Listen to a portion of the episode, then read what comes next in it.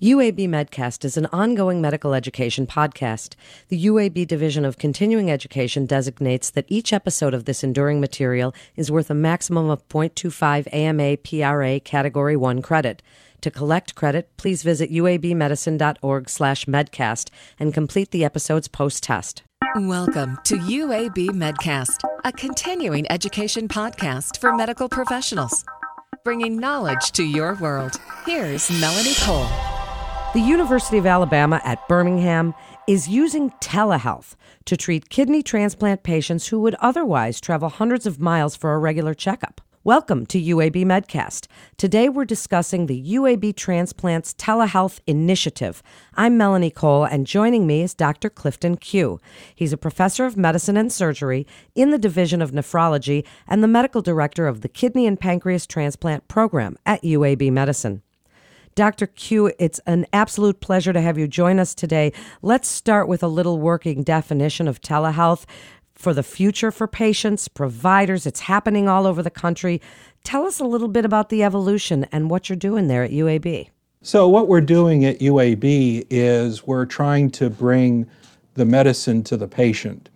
And telehealth is one of the initiatives that allow us to do that.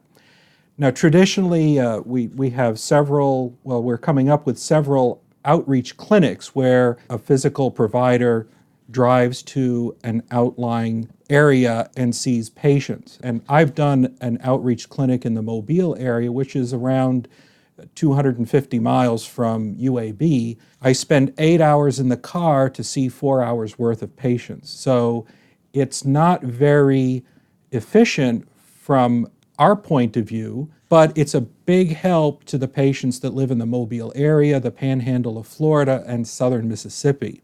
And patients have always said, Thank you for coming down because I don't have to spend the eight hours in the car to come see you. So, telehealth eliminates that. It's actually the best for both provider and patient because they go to a specified site, they see a doctor over the internet, and pretty much you can almost do a complete physical exam. They have a wireless stethoscope where a nurse or other designee will place the stethoscope on the patient's chest, and I am able to hear what's going on in the patient 200 miles away. So it brings the medicine to the patient, and I have yet to have somebody tell me that they weren't happy. The only complaint I got was one of the patients said she couldn't give me a hug at the end of the visit. That really is amazing. And how lovely is that? So, give us some other examples. So, besides patient monitoring, but on demand critical care with transplant patients, especially, Dr. Kew, sometimes there's emergent situations or questions that they have. They're worried about rejection. How do some of those things work? And and I'd also like you to tell us were there any barriers to starting this initiative? I'll start with the uh, last question first. So most of the barriers were administrative, and it was trying to get on the same encrypted communication suite with the outlying sites. So the Alabama Department of Public Health has designated their health department. So there's one health department in every county in Alabama. And they have designated each one of these health departments has its own telehealth cart. So it was a matter of getting UAB on their communications program. So that was one barrier. Another barrier was that some of these health departments are in such rural areas that they didn't even have broadband internet, which is a requirement for telehealth. So that was another barrier. Fortunately, the, the number of available telehealth sites has grown. So we now have access to more areas as broadband is getting out. And the, and, and the state government actually has a dedicated task force for encouraging some of the telecommunications company to lay cable so broadband can get to these more rural areas. Most of the focus of the telehealth for transplant is what we've termed as immunosuppression monitoring. And The reason that we focused on that is, is that we don't need real time blood results or lab results to determine if there's a problem. So we would ask the patient to get their lab work a week before the visit, and then they would come and we would review the labs and try and identify problems, identify doses of medications that needed to be changed, update our medical records. And oh, you had a heart attack six months ago. Okay, we'll put that in the record. So when you come back, we er, come back sick, then we know that that, that happened to you. The next phase would be doing these so called sick clinics where somebody would come in with kidney dysfunction and we could actually do some actual diagnostics or at least the first step to diagnostics before having them come to Birmingham to have testing done that only can be done up in Birmingham, such as a, as a kidney biopsy. Right now, we're focusing on the people that say, Why do I have to come all the way to Birmingham just for you to tell me my kidney's okay? That's what we're focusing on. We feel that we can still contribute to a patient's health by looking at their levels and their labs and their other their cell counts. We can look for toxicities. We can look for people that are getting too much. We can look for people that are getting too little. And we can stomp out some simple problems. But ultimately, the plan is to get more sick patient type visits. And some of these sites, for example, one of our sites is the North Baldwin Infirmary. We do have some uh, some sites available to us that are outside the Alabama Department of Public Health. So the North Baldwin Infirmary, that's a hospital. So if somebody comes in with a chest cold, I can get a chest x-ray. Somebody comes in with a swollen leg, I can get an ultrasound to check for a DVT. Uh, somebody comes in with a high creatinine, I can potentially get an ultrasound of the transplant in order to make sure there's no urinary obstruction. So those kinds of things are a little bit difficult at the uh, public health. And what we've done in those cases, we just say, you know, you just need to come up, see us in Birmingham so we can take care of the problem. As far as inpatient goes, I we have not embarked on that. Um, that would be ideal. Uh, we have lots of people that come to emergency rooms in underserved areas I know my general nephrology counterparts have done some of those. So that is potentially on the radar, but that's that's going to be down the road a bit.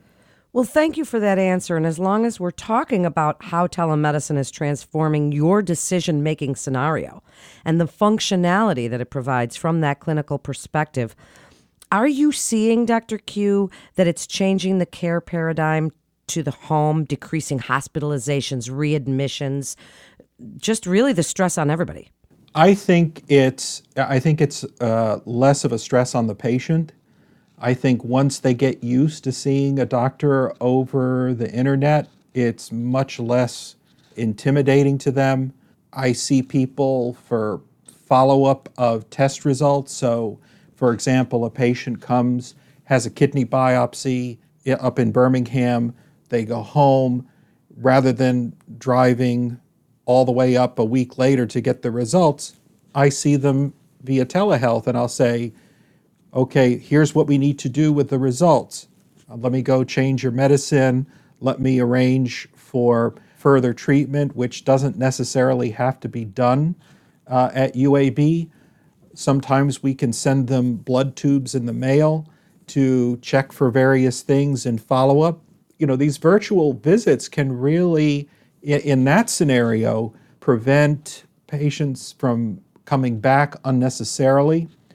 I think it's a bit early to see what impact it has on, on readmissions. I'm a firm believer it, that if you have more eyes on patients, then there's less of a chance that something is going to slip through the cracks. So my expectation is, is that it will and not only that, getting readmitted to the hospital. I mean, our goal is to keep people off dialysis. And I think if we can see patients more frequently, more conveniently, we can delay that. So I think that's really where the benefit is going to be. It's going to be in keeping people off dialysis, keeping them with a bit better quality of life, and also going back on dialysis is expensive. And if we can keep the transplant lasting longer, it's not just good for the patient, but it's good for the healthcare system in general. Well, you got to right where my next question was going. What about cost effectiveness and insurance implications? Telemedicine, is this being embraced by the insurance companies? And I would imagine, why wouldn't they? The answer is yes. The information that I know, Blue Cross Blue Shield of Alabama has embraced it. They will pay for it because I think they understand that if you give access to patients to providers, then you might avoid some of these downstream costs that could be avoided. Medicare has embraced it primarily in underserved areas. It may be that a patient has to drive 30 minutes to go to a place where we can see them via telehealth, but still, if you have the choice of driving 30 minutes versus two and a half hours, I don't think the patients have to think that long at what they want to do. Medicaid of Alabama, they also reimburse. So the three major payers in, in our state are paying for this service. And so I, I think they realize that if you are able to get specialty care to places that don't have specialists, there's there's a cost savings. And i think that if you have higher level of care available earlier on in the process that you would avoid problems down the road. Well that certainly is true. And thank you as we wrap up and we're talking about how this would improve the patient journey and the way they receive care for even related conditions as you mentioned heart attack earlier what do you see as the endless possibilities of telehealth for the future of care, and especially, Dr. Kew, for transplant patients? Wrap it up for us with a summary of the UAB Medicine Transplant Initiative. So, right now, we're focusing on immunosuppression surveillance. Just is your kidney working fine? Yes, no. If it is, great. Let's make sure you're on the right medicine. Let's make sure our records are updated We'll see you next time. If not, if there is a problem, well, then you need to have further workup. So that's phase one. Phase two is looking at patients that are not doing 100% well and trying to stomp out some issues and prevent some trips back to, to the transplant center in, in Birmingham and deal with it more on a local basis. Phase three, and we didn't even talk about this, is transplant evaluation, which would be our third initiative. So, for example, you have somebody that may have difficulty getting to Birmingham, but they're interested in, well, can I get a transplant? What are my donor options? Am I going to be limited to getting a kidney off of the waiting list? Do I have an option for a living donor? What are some of my health conditions that would not allow me to get a transplant? Plus all the educational components that our, our coordinator staff do, that, that can be done. You could have a teleconference with a, a group of potential transplant recipients to teach them what's going on with the transplant process and find people that say, hey, you know, I didn't know that a, somebody who was not a blood relative uh, could donate a kidney to me. Those are things that, that we can do. And then lastly is the inpatient version, which I think that's probably the furthest down the road. But I think the, the post transplant, the care after transplant is number one. We're already doing it. We're trying to figure out what a pre transplant experience would be like because patients do have to have the ability to get to the transplant center ultimately because they, they have to come here for surgery. So we can never eliminate the need to come to Birmingham but what we can do is we can minimize it. And for patients that are kind of on the fence, may have a health problem that may exclude them from getting a transplant, they can talk to a physician. They can get some answers to what they need to do to make themselves a transplant candidate. So I, I think there are advantages all around uh, for transplant medicine, especially in our state, because we do have a population that doesn't have a lot of resources, which is something that we deal with on a daily basis, seemingly, in our clinic.